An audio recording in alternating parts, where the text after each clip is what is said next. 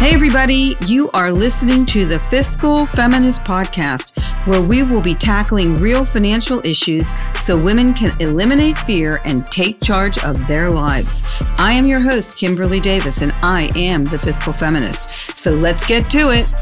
The number then was that white people had $141,000 in wealth and black families had about 11,000. And this is including the wealthiest wealthiest that you could think of, right? And on both sides of the equation. So there's, you know, I like to say, okay, it's P Diddy and all my cousins. yeah, exactly. Right? And still the number lays out to this disparity between, you know, almost 13 times, 14 times more than the other.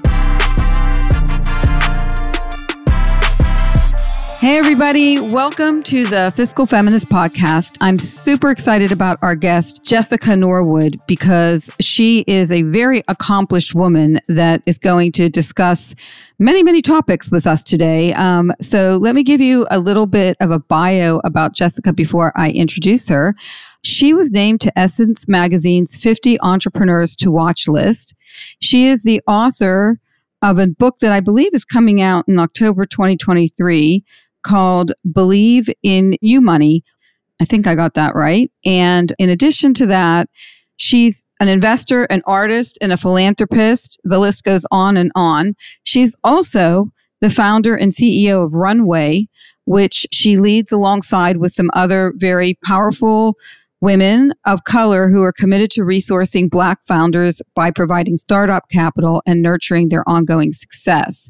So I'm not exactly sure when Jessica sleeps, but she's out there doing a lot of things. In addition to all of that, she's very involved and has been recognized for her financial activism and her commitment to leadership and learning. She is the winner of the prestigious Nathan Cummings Foundation Fellowship, Center for Economic Democracy Fellow, Just Economy Institute's Integrated Capital Fellowship, Common Future Fellow for Local Economies, and a lifelong fellow of the Sanford School of Public Policy at Duke University. And she also has this really cool thing where she was the social change fellow of the hip hop archive at the Hutchins Center of Harvard University. So, one other accolade here we have an honor is she is a former board member of the famed Highlander Research and Education Center, which is the same place that trained Dr. King. So, all I can say is she's been profiled on NPR, Bloomberg, and in Essence Magazine, Next City, Fast Company, and Conscious Company. So this is a lady who has a lot, a lot of accomplishments. And so she is well situated to opine on many topics and also to give us some vision into what it is like for minorities to kind of you know, to navigate the systemic racism that we have in our financial system. Her book is called Believe in You Money What Would the Economy Look Like If it Loved Black People. And I think that's an awesome title. And I also uh, know she is the co host of Road to Repair, which is a podcast. So you can check her out on that. And we'll get to that at the end of the podcast. So, Jessica, welcome. When do you sleep, girl? I don't sleep. Kimberlee, thank you so much for having me on this fantastic podcast. I have been looking forward to our conversation all week long. And this is my first conversation since the book is coming out October 10th. So I'm, I'm really excited to, to be sharing more and kind of venturing out of my little hole where I do, you know, doing all of this work, working away and get to talk to people about some of the things that I've been working on for all of these years. So this feels really wonderful. And while I don't sleep much, I feel extremely rested and ready to go. So, I mean, I've kind of listed all of your many accomplishments and all the things that you've been involved in and are currently involved in, but just give us a little snippet of your journey as to how.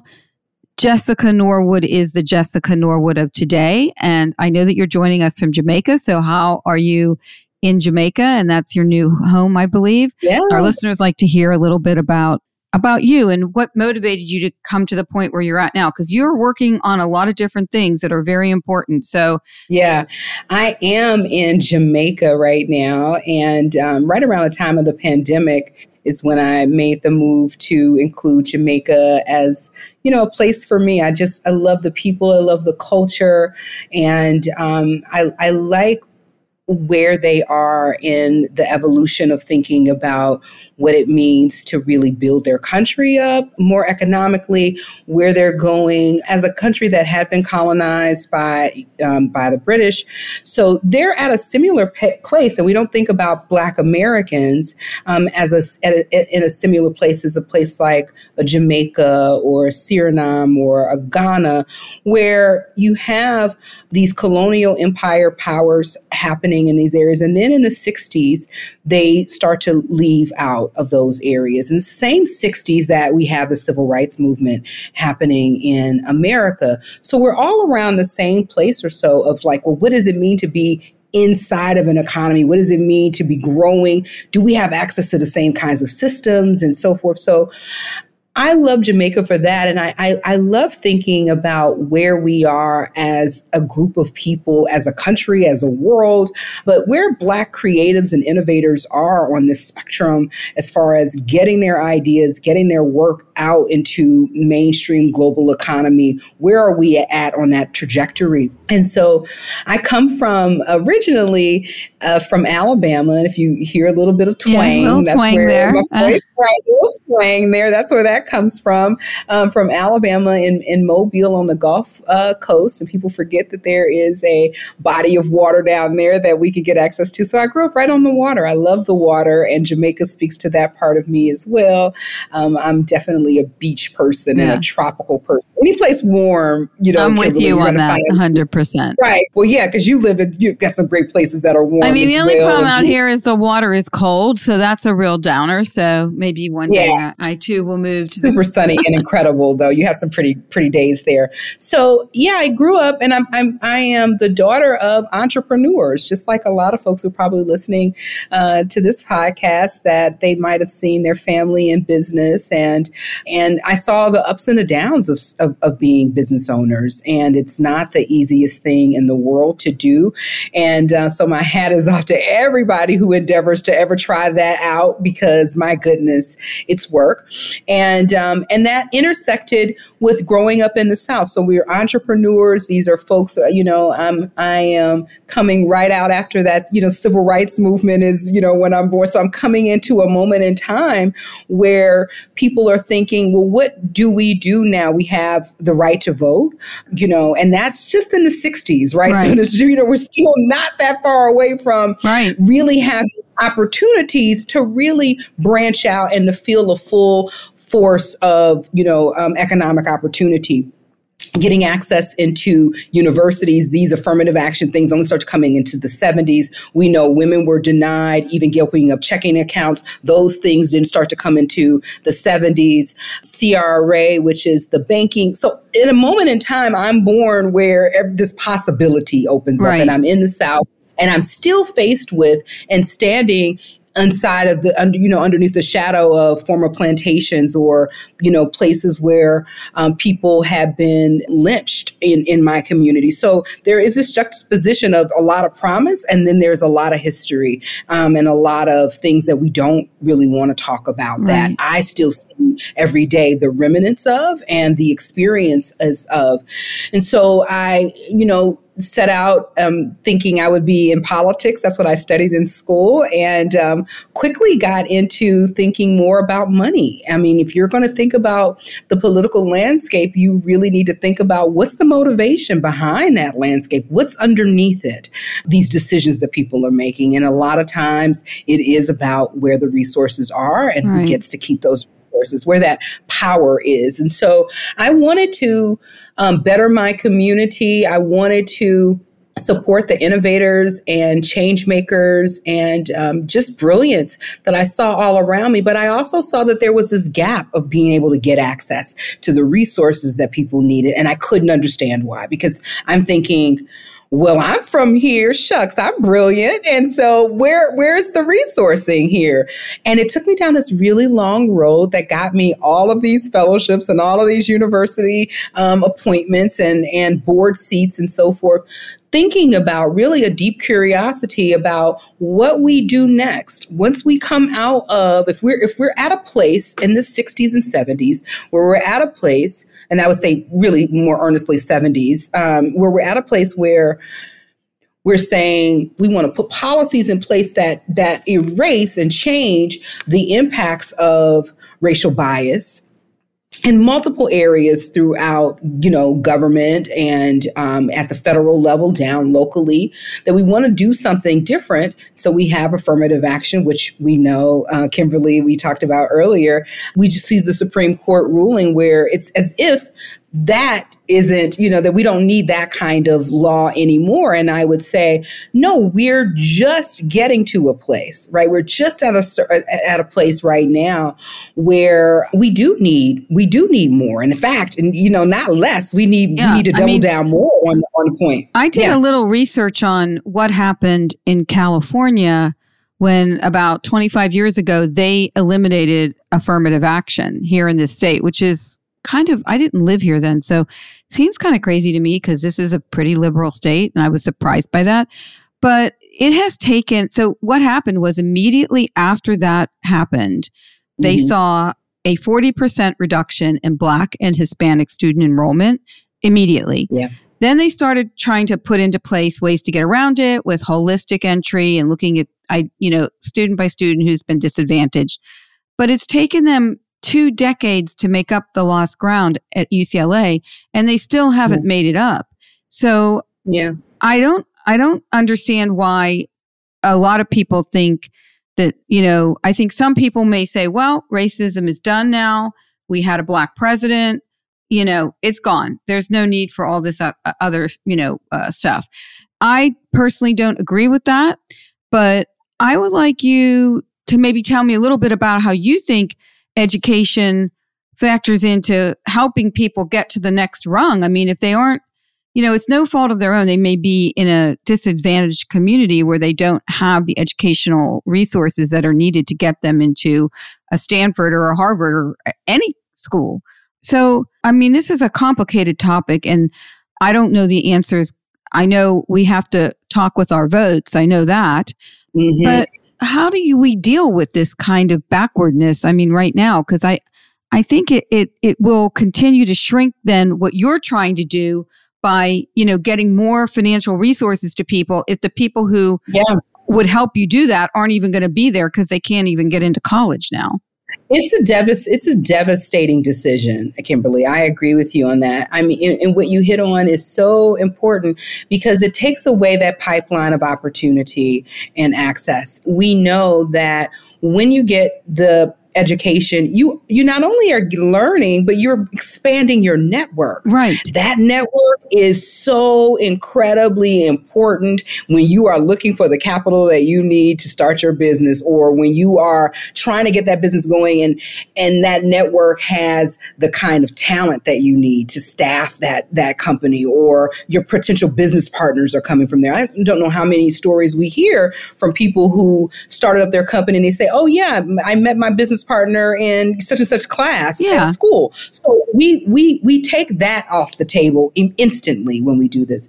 We also know that in that this number, this piece that I talk about, which is the wealth gap, that that piece around income, right? So there's a correlation between if you get the right education, you are going to be more likely to get a higher earning position. If you don't have that kind of income coming in, that's a higher income, then that wealth gap continues to expand, expand, expand. And, and, and, and education we know is one way that we can determine whether or not you're going to get that income that, you know, you might need.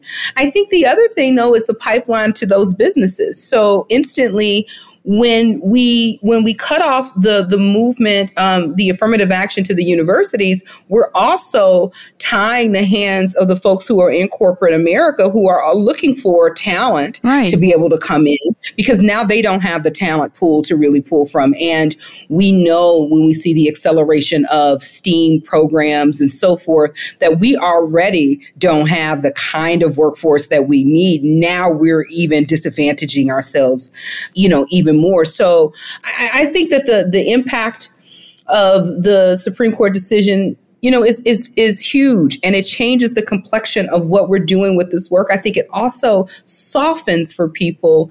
Let me take that back.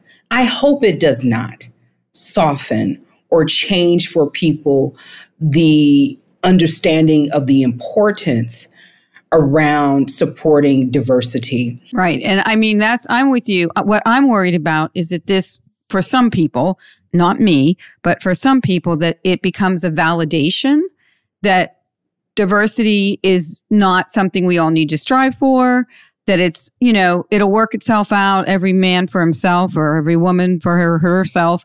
And that this is, you know, everything's good now. We're all good, right? Because the Supreme Court said so. And that is you know, their validation. I mean, whatever I, you think about Joe Biden or you don't, I mean, I think he said, you know, this is not a good court. Well, I would tend to agree, agree with that, but that's just me. But you know, I think some of these things are going to be hard to come back from. And so we then have to do other things. So universities are going to have to do other things to get around it so they can help disadvantaged students in a one off way per student.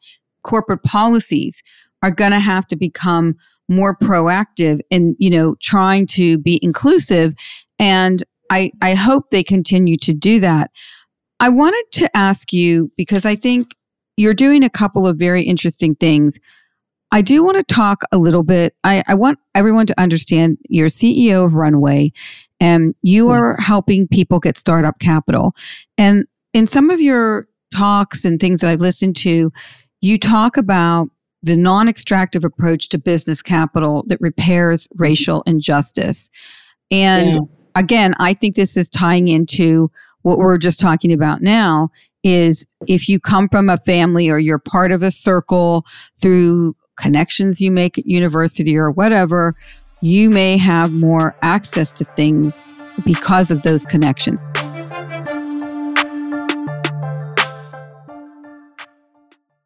Ignorance is not bliss. As women, burying our heads in the sand when it comes to our money has dire consequences. But yet, so many of us have employed this detrimental strategy. After over two decades of experience, I've discovered that women face a twofold crisis of competence and confidence regarding how they approach and handle finances. It's time to close that gap. I wrote The Fiscal Feminist, a financial wake up call for women to teach women how to take charge of their money and control their financial destinies. This book will help you achieve financial literacy, establish the right tools and rules for managing your money and relationships and to plan for your future. It's time to gain and maintain financial wellness on your own terms. Head to fiscalfeminist.com to order your copy today. Can you, A, tell us a little bit about Runway and what you're doing to help people and how people could access that through you who may be entrepreneurs yeah. out there listening right now? And then also a little bit, I would like to hear about your theory about this extractive and non extractive access. Yes. So you're right, Kimberlee. The through line from what we were just talking about from the Supreme Court's affirmative action decision. And one of the things that we just highlighted was the, the access to relationships at university right. that you lose we, we highlighted the you know income earning potential that starts to diminish. All of those things uh, and and and many other things innovation policymakers we lose a lot when we don't put people into the opportunity to learn and i mean we're losing some very bright stars that could go out into the world and change our lives. That's right that's right. And that the, that amalgamation of numbers and, and ideas that we just said creates what we call the racial wealth gap. And I, I really don't love the term gap because it seems like it's just a little bitty thing, but really it's really huge. And it, it, it talks about lack of income. It talks about, you know, real estate being undervalued when you're going to go and get your um, appraisals done. It talks about ways where the equity in your business may not be valued at the same way. You know, it talks about all manner of different ways where wealth gets unevenly distributed because of racial bias. And it looks like um, at the time when I started Runway, this was a piece of data that was so new. And at, at, when I say this is maybe about six or seven years ago, the data has since been updated, but the number then was that white people had $141,000 in wealth and black families had about 11,000 and this is including the wealthiest wealthiest that you could think of right? And on both sides of the equation. So there's you know I like to say okay it's P. Diddy and all my cousins. Yeah, exactly. And, you know, in that, in that number. And it's about, you know, ten, eleven thousand dollars. And then you've got, you know, uber, uber, wealthy, wealthy folks or whatever, billionaire folks on the other side. And then it's all your cousins in there, right? And still the number lays out to this disparity between, you know, almost 13 times, 14 times more than the other. And so, what happens when people tell you to start your business? Well, you know, the first thing they say is, Oh, it's a great idea. You should borrow money from your friends and your family. And then you're looking around thinking, What friends? what, what, family? what family? Right? Who's got an extra 40K to give me, right? Who's got 40K for me to get this going? So, we have a set of instructions that sound, you know, pretty innocent. But then in practice and application, what we realize is that the inability to actually make sure that people have the same wealth means that the start off instructions are not the same, really.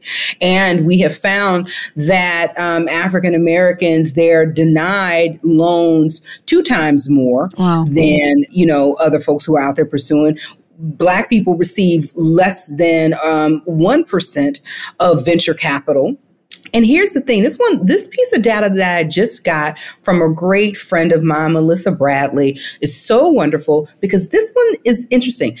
It cost a Black entrepreneur $250,000 more to just get to the same position as a white entrepreneur. And wow. here's where the money comes from. They're spending that money going to conferences. They're spending that money buying, you know, time with consultants and the cost of the actual capital. So the the interest rate on the loans is much higher. Yeah, I was going to ask you that. Is that the fact cuz Oh, oh absolutely. Yeah. Yeah, absolutely. And so a quarter of a million dollars more just to get to the same spot because of those biases, right? So that friends and family round of money, it's not there. And so we're asking entrepreneurs to start without the same ingredients, without the same opportunities. And I know everybody doesn't have the same exact things, but we have to do more than just pretend that we do. We have to acknowledge that no, it's really vastly different. And that is going to affect the outcome, meaning that we're not going to have the kinds of companies, the kinds of talent, and uh, the things that we need to really move our economy forward in the future if we're not being serious right now about where racial bias inside of the financial system has played played this role over periods of time and has not even corrected that. This is an intangible, but what about, you know, mentorship too? Oh, a hundred percent. You know, mentorship is so important. And if, if it's not available because of so all the things we're talking about now, but there just aren't enough people to mentor. Yeah, absolutely. Not enough mentorship, access into the marketplace. I mean, there's so many things, you know, if you've got family, friends, people around you who have started a business, even if it's not the exact same business that you've been in, that's a great mentor opportunity. But if everybody in your family has never had that opportunity, remember we were talking about what it was like just getting the access to vote, right? In the 60s and yeah. 70s, uh, you know, access that continues to get rolled back at different different ways and and forward. Eh, but the point is, is that you lose the mentorship, you lose the opportunities for growth, you lose the opportunity to actually grow that company in ways that might be really thoughtful because you don't. You, you how will you even get shelf space? How will you get into the marketplace if you're relegated to only over here and only in right. this place? And so Opportunities for education uh, that we were talking about before helps to alleviate some of those things. It says, okay, you're going to leave home, you're going to go to school, you're going to meet different people, and those are going to be some of the baseline ways where you can start to build some relationships that may help bridge some of these gaps. But then when we get out into the world and we say, okay, the rest of it is on you now. You got a business idea, you got something else, you got to go out here and make it happen. But there isn't anything to work with right? So, um, Runway tries to solve that point. We try to step in and we want to be your friends and family. We want to give you the mentorship. We want to give you the business planning and support. And we want to give you the kind of capital that recognizes the historical information that I just shared, that recognizes that, oh, you won't have friends and family to give you this kind of startup money. And it should feel like what a friend or family would have given you. Now, are you guys contributing the capital, you and your co founders contributing the capital yourselves? Or are you raising capital from other places to give the entrepreneur? Yeah. And is this yeah. a 501c3 or is this a profitable company? What is the makeup of it exactly? right, right, right. So we are 501c3 and we are raising capital from, you know, accredited um, investors. And we are, um, and there are a couple of other entities inside of all of those things to manage all of, all, all of that um, and be legally compliant to do it. But the front facing piece of our work is a philanthropic uh, organization. And no, we do not make money. yeah, no, because it sounds like you otherwise you'd be like a private equity or a venture capitalist, you know, taking a stake in the company. Exactly. And this is really about what we're talking about around patient, non extractive kinds of capital. I think that was something that you mentioned earlier. So we're talking to people who, you know, who have the kind of wealth, their institutions that we might be working with, or, you know, ultra high net worth individuals who are thinking, all right, this is a part of something that I want to do, a part of my whole portfolio of things. It's a small percentage for, for them, but it is really substantive, you know, for the communities that are receiving that particular capital. And we're really just talking about, you know, $50,000 or so, so a micro sort of amount, but it's the way in which we're putting that capital out. And then we're stair stepping people into other opportunities of, of debt and then even equity investments further along. But that first tranche of money, that friends and family round, is usually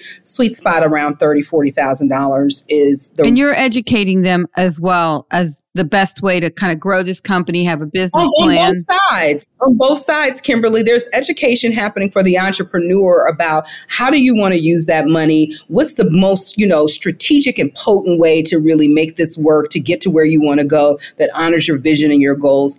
And we're talking to our investment community about what it means to actually be putting these kinds of resources into play into community and how it does how it does change the dynamics of power, how it changes access to information, how it moves a community forward by acknowledging, seeing their brilliance and saying, I want to double down. I want to be a part of where you all are going. It can, it can be a complete game changer for a community who has been excluded and historically marginalized to turn and have, see people say, I want to see you grow and I don't need more than the principal back that's fine for me right, right, now because of what has happened in this community. That's what we're really talking about. So let me ask you a question. I'm a minority. Let's just say I'm a minority, a woman who I want to start some sort of shop or some sort of business, whatever it might be. And I come to you. A, how do I find you? Is there a website? How do people get to Runway? How do they find you? How do they apply? Who are the kinds of people that you're helping out? Yeah, I I love that question. Go to runway.family and that's the extension family and you'll you'll get a chance. There's one button that says I'm an entrepreneur and you can click that button and it'll take you through a pathway that describes how to apply and what kinds of things we're looking for. And then there's another button if you go to that same website and you say I'm an investor and it takes you through another pathway to learn more about what it means to be placing capital and building this this really beautiful beloved community that we're we're putting together. And for those entrepreneurs that are really interested, you know, some of the things that we do, there inside of the program is a lot of you know business education and making sure that we are um, solid in you know understanding your financials very solid in understanding the overall vision the market changes and feel really great about talking about those kinds of things and what happens, and this is for in, this happens to anybody, but certainly it happens with the, the entrepreneurs that I work with, is that there has been so much money trauma and shame and blame that it clouds what the vision of using the capital sometimes it clouds even where you think you might even be able to grow. And so we spend a lot of time i mean i think this is sort part you know the alchemy of this is piece of education, the other part holding your hand and crying right. with you as you get through the, right. as you get through it. it's scary. It right? It's a scary thing. It's scary. It's scary. We're doing all that and we're also setting the table to make the investment and we're then going out and raising the capital. So we're doing the whole smorgasbord of all of the things. So I want to make a point here for everyone who's listening. If you go to runway.family and you're an entrepreneur, then Jessica and her team are going to help you figure out if your concept is is valid and good and how they can make it really materialize into something. But if you happen to be someone who can be an investor or contribute money in some way, this is a 501c3. So this is a charitable contribution which is a tax deduction for you. If you're a family foundation or you have a charitable trust, this sounds like something that could be a good vehicle for, you know, putting your money into that you will get tax advantages from.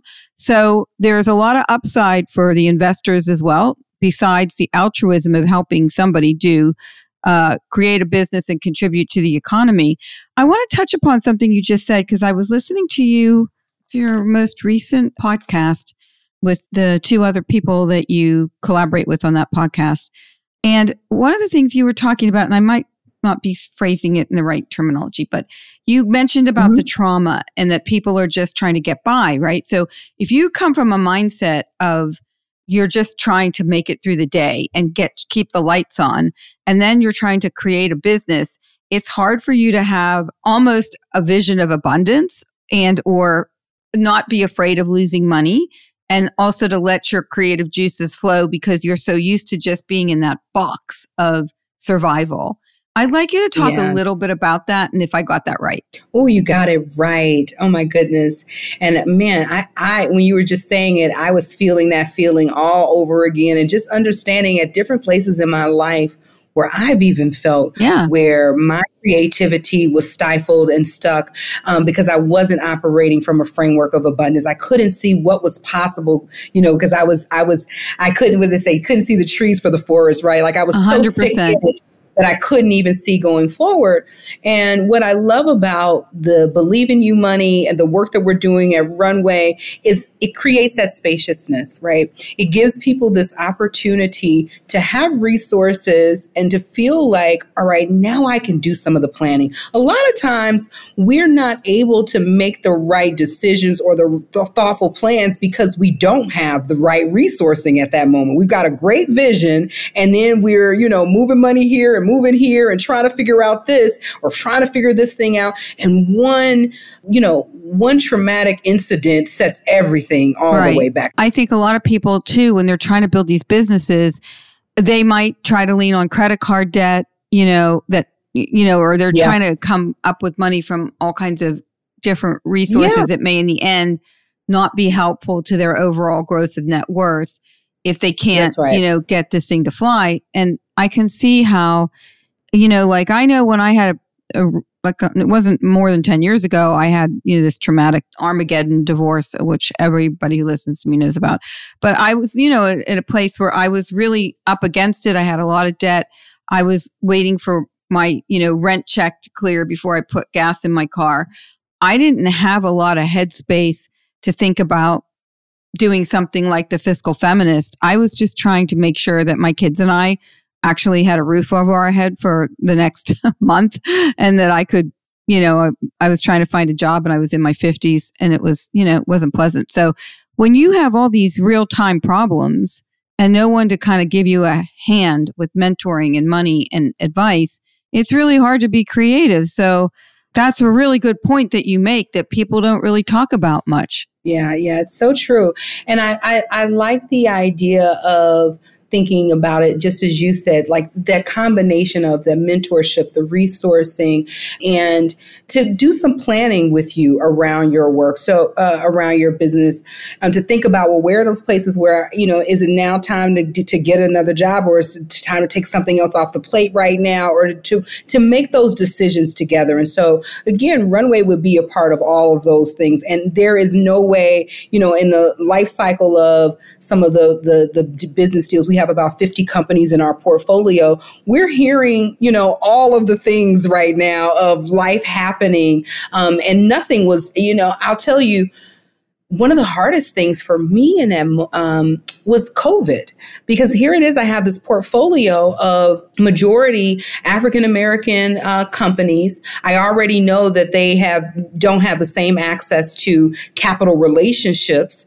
Um, that's a part of what our theory of change is all about. Is right. that they don't, so we can do something different. So I already know that they're not able to go to their private banking relationships and figure out, you know, the PPP or figure out any of those kinds of things. They're going to need us to do that kind of of work.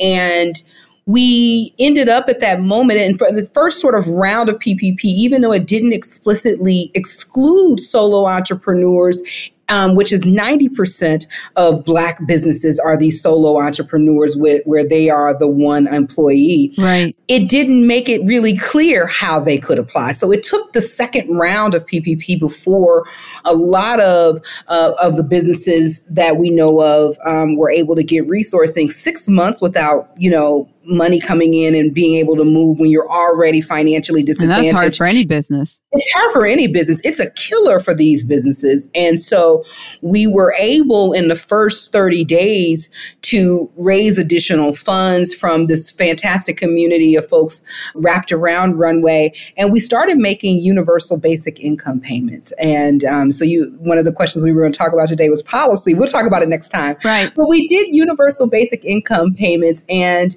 um, there are a lot of cities. I think Stockton, California has a basic income pilot. Oakland has one. There are a lot of cities where the mayors are using their resources to make small, sort of subsidized payments uh, to people. And what we found during that time when we we did the first UBI payments for entrepreneurs that had been done, you know, that we know of in the country what we found was 100% of our businesses stayed open during that time. So when the government didn't put any money out, we were making cash payments directly to our portfolio. And they used those resources for anything for groceries, for childcare if they needed it, but they also could use that money if they wanted to put it back in their business, they could. And a lot of people used it to pay for a little more time working with the marketer to pivot to get more online in mm-hmm. that season and to figure out, you know, some of those kinds of things things. And so we saw a small amount of money keep businesses open, relatively small amount of money. I think it was like a thousand dollars direct payment, but a small amount of money that kept these businesses open and gave them the spaciousness back to this piece that we had before where right.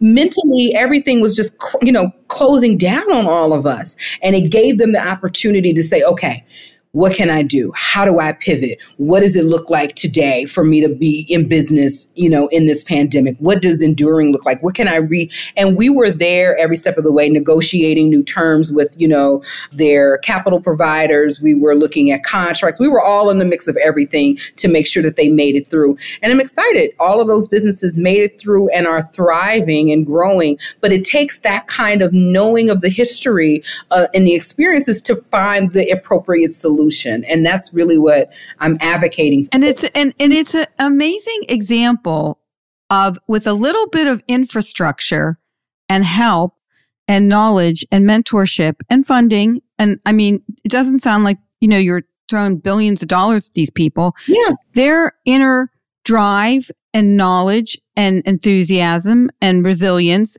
are going to make their businesses grow. You got 100%.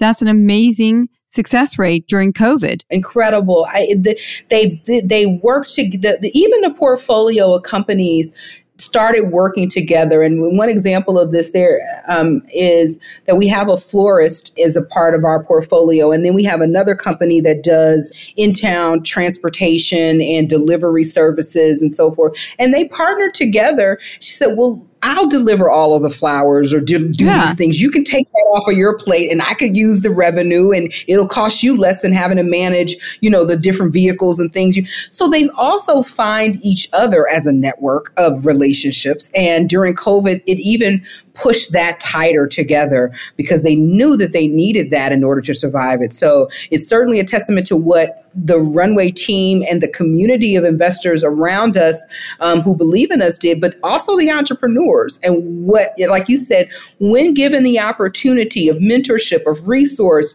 you know, their ingenuity and innovation and creativity carries it the rest of the way. Right. Right. Yeah. And I mean, yeah. that just proves the whole thesis. I do want to talk about government uh, policy and the role that they can play. But before we get to that, I do want to ask you one more question because, you know, I'm very focused on women, women of all genres.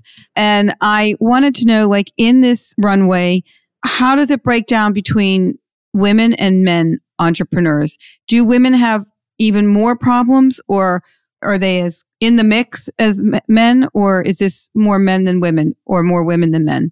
Yeah. Well, I want to just first just give a shout out to the incredible team of women who really lead Runway and Runway's um, work around business education. I mean, these are women who have been in finance and they're also artisans and, you know, mothers and you know teachers of all different kinds of elk and relationships so I, I, what i love about having a team of, of folks in finance that are also women who are doing this work is that intersectionality that Kimberlé Crenshaw coined this term uh, intersectionality which looks at the movement of race and class and privileges and gender and all these things together there's a way where this group of people that works at Runway are naturally just thinking about those things because it's them. And so they're moving from a place of what would I like and what would I really need inside of this? And it, I think it, it shows in the, in the, you know, loan terms, it shows in the documentation, it shows in every, in every area. So I just want to just honor them in this and say, yes, it's, it's a little different for women entrepreneurs for sure. I mean, we already know that um, broadly women are, you know, some of the same experiences that we have around denied loans. Women are also denied loans, and then you add the racial component yeah, the racial that. component makes it, you know, a lot worse. Then you can just see it just completely exacerbates, yeah. right? Like it's it's you know everything we know about women. Then you put race on that part of it, and then you're just like you know blown out of the water. So we're, but we also have a lot of you know African American women who are really highly educated, who are coming out of working in corporate America with incredible skills and are then turning to starting their businesses. They maybe have gotten burned out in the corporate land and are like, you know, I want to recover and take my time back. And when I talk to these entrepreneurs, uh, the women in business, what I find is that they're looking for flexibility for their family. They're looking for however they decide to show up for for family, whether that is you know um, having elderly you know parents and being a caregiver in that direction of their life, or maybe younger people in their life that they're working with. They are very much thinking about how do I have the flexibility and the time and resource to be able to show up as the best daughter, as the best right, friend, right. as the best partner, that I can show up. And that's not always the same equation that I have the men talking about. That, you know, I, I, get I get a chance to equally listen to everybody, but where the conversation tends to go when I talk to women is they're managing their need to be present and available for multiple people right. in their lives. And um, I think that that part of it changes how many hours and what they're able to give to their businesses as well. It's not the exact same amount um, of time that they're able to always give if you're stopping right now because you've got to take, you know, your mom to their doctor's appointments or you've got to be available for these kinds of different things, which we want to be available for. But it does change the complexion of what can I do with my business? And I see a lot of folks working um, extra, extra hard yeah. To overcome that. But I also see a lot of really strategic and thoughtful partnerships and collaborations to help, you know, alleviate some of those things, whether it's sharing office space together or sharing an admin person together or the, you know, the example that I gave of two businesses that had needed something from one another and then collaborating there. I see women also leaning more into let's work together. Let's, let's, let's, you know, do something jointly to help um, manage some of those pain points that that we might see. So we have a huge our portfolio of entrepreneurs um, at runway i think maybe around 80% women and so we tend to get a lot more women uh, and the women are fantastic in the way of seeing the full spectrum of their businesses where they're going to do the work of you know, showing up, taking some of the classes, meeting with some of their advisors, really using all of these different pieces, not only just the capital, but you trying right. to really use the suite of services and things um, around them to move things forward. So I see that, and the and the guys are equally wonderful and and amazing in the work as well. But I I, I tend to find with some of the men in our portfolio, that imposter syndrome piece doesn't come up as much. Right, right. right. You know, that part around that that doesn't come up as much. And they tend to have another partner or somebody at home or somebody somewhere else that's also managing some of those other areas that I just mentioned. And so this kind of crosses across all lines, right? So 75% of all household chores, caregiving, senior giving, caregiving, all of that is done by women, even when they're the uh, primary breadwinner. So I always say to everybody, and I'm going to say to everybody today, you have to advocate for yourself in the micro level as well, not just on the corporate level or the business level, but you need to be telling your partners, hey, you know, we need to have a division of labor here. And it has to be that I'm not doing 75% of it because that is just not fair. And I think we as women, it's kind of like when you mentioned the imposter syndrome, we have to, we feel we have to be perfect. We feel we have to be all things for all men. And honestly, it's it's just not true. And the only people that suffer from that is us because we get burnt out and we get tired. And then we don't get to self realize because we're helping everybody else self realize. So, especially for entrepreneurs who are trying to build something, women, you're trying to do this for yourself, for your families. You know, don't be afraid to go home and tell your husband, your partner, or whoever you live with that maybe they need to like cook dinner four times a week and pick up the kids at school or whatever it is. It can't always just be you. So yeah. I do want to say this this runway organization is a really meaningful and so I think everybody needs to check it out who might be interested in starting a business and especially for people who want to contribute. Um, it's making, I think, a big difference in some people's lives in enabling minorities to get on the map of entrepreneurship but I'm going to ask you one question now because we obviously are going to have to do, I think, quarterly podcasts, just A, to figure out what you're up to next and what award you just won, because I'm sure there's about 50 more that are going to come down the pike.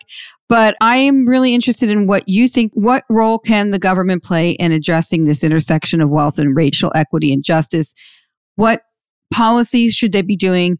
And what, as individuals, can we be doing to get the government to listen up and start doing these things because I feel like some days I just listen to the news and I try and, you know, as a wealth manager, I listen to a lot of financial news all day. But some days I just think to myself, like, we are off track here. Like, we're losing the plot yeah. a little bit. So yeah, yeah. tell me about that. What role can the government play and how the heck do we get them to do it? right that's the that's the tricky that's the that's the tricky part and i definitely think the more engaged we are as voters and we continue to advocate for you know a more more complexity actually is going to be helpful for us. So instead of just thinking of the duality of just black and white and, and, and so forth, really thinking about there are a group of people in this country, a community, um, indigenous, black communities that have been here for forever and have not gotten the same opportunities to grow.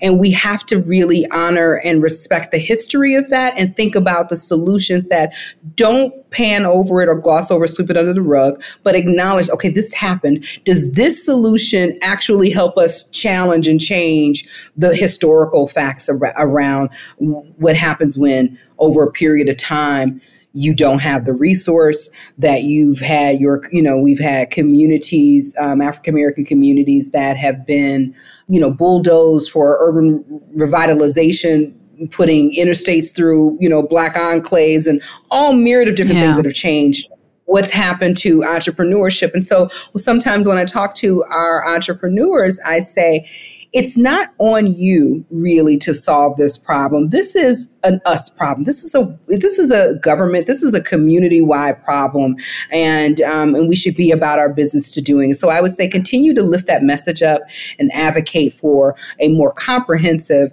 view of how we finance and support you know Black and Indigenous communities loan forgiveness is the easiest thing to do you know i mean you could the, the government can easily set up you know programs that say you know 50000 and under if you're coming from a historically marginalized community we're going to do loan forgiveness and you could certainly incentivize um, other lenders to to take that on because they know that those you know debts are going to be forgiven at some point um, we already know about loan guarantee programs that the SBA does, and I think being able to extend that out, and I, I think I'm pretty sure they have. I, I just have to go back and remember, but that they have extended that out to go not just to uh, financial depository institutions, but you know other um, you know nonprofit loan funds or could be for for-profit loan funds as well. So guarantee programs certainly help to be able to put the resources out and have the the backing of our tax dollars to do things like that. So loan forgiveness, loan guarantees work.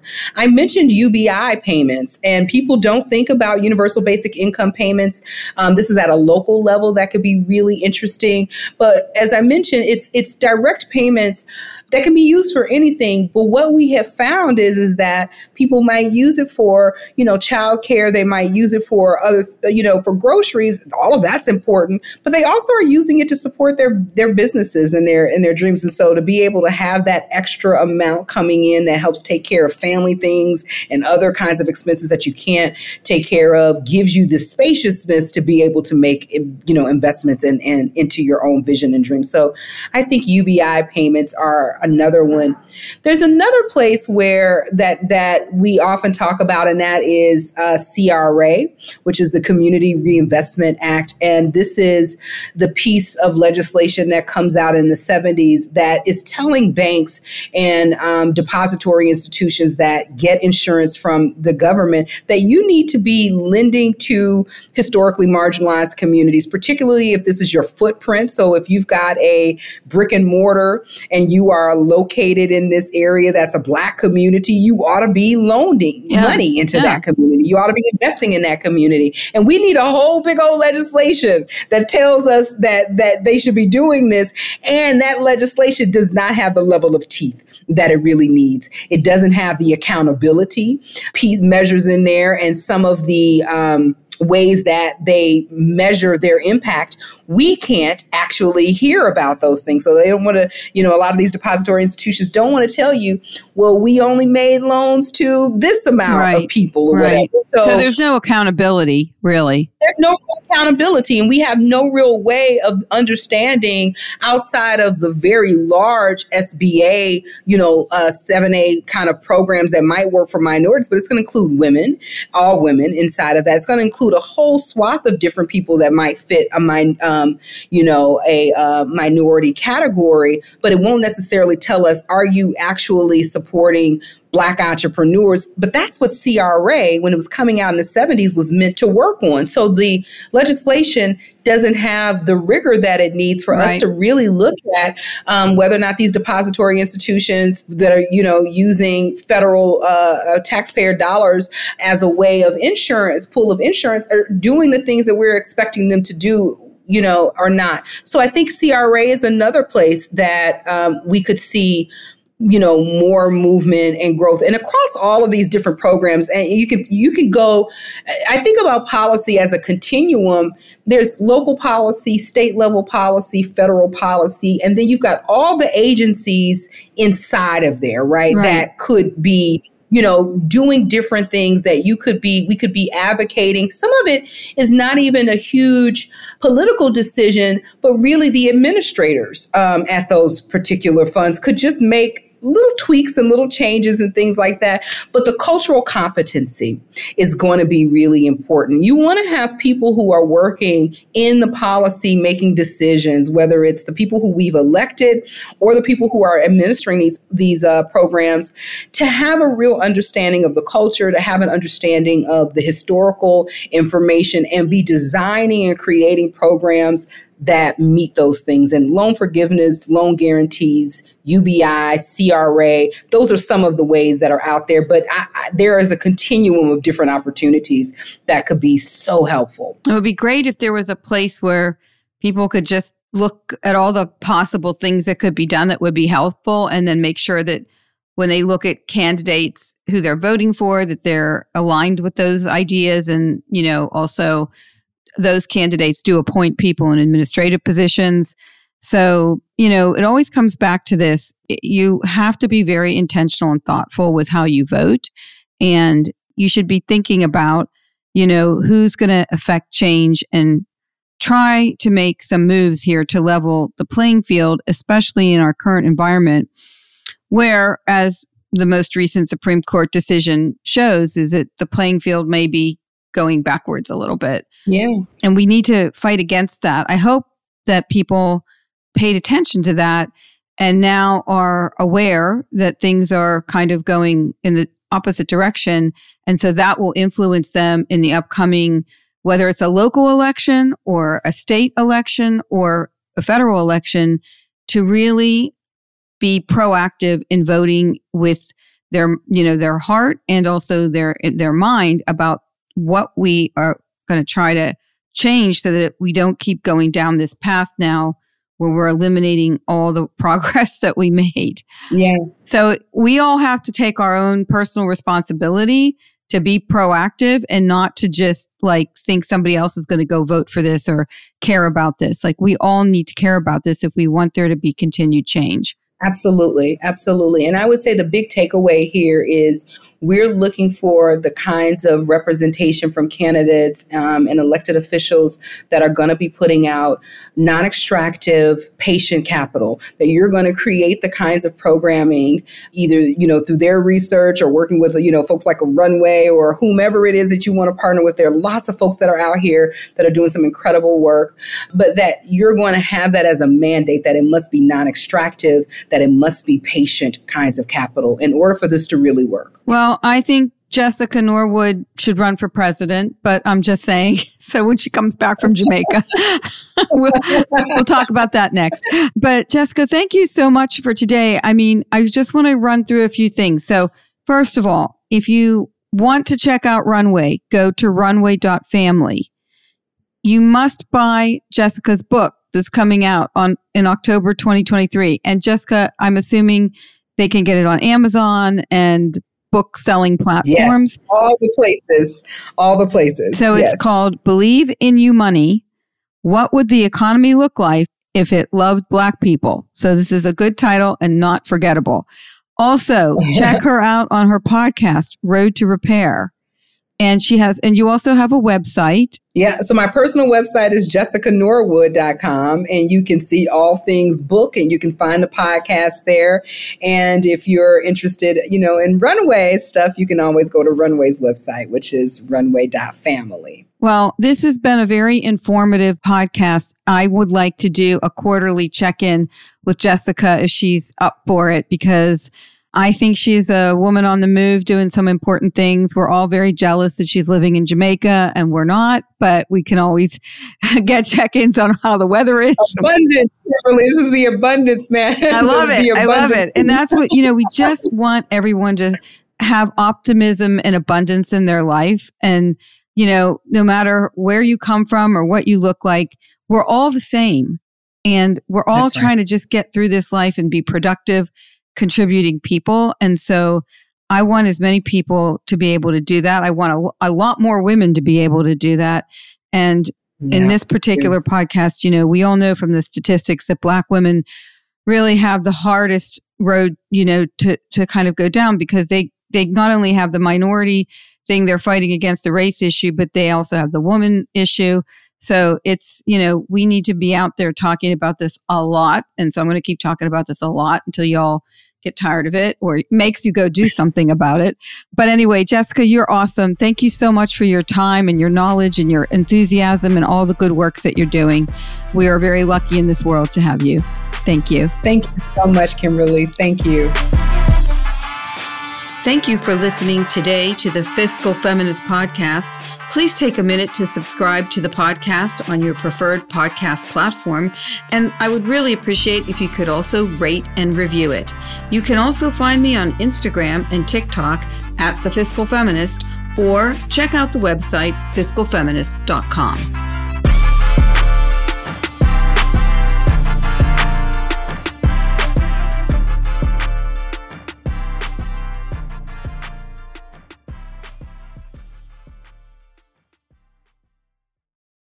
Ignorance is not bliss. As women, burying our heads in the sand when it comes to our money has dire consequences. But yet, so many of us have employed this detrimental strategy. After over two decades of experience, I've discovered that women face a twofold crisis of competence and confidence regarding how they approach and handle finances. It's time to close that gap. I wrote The Fiscal Feminist, a financial wake up call for women, to teach women how to take charge of their money and control their financial destinies.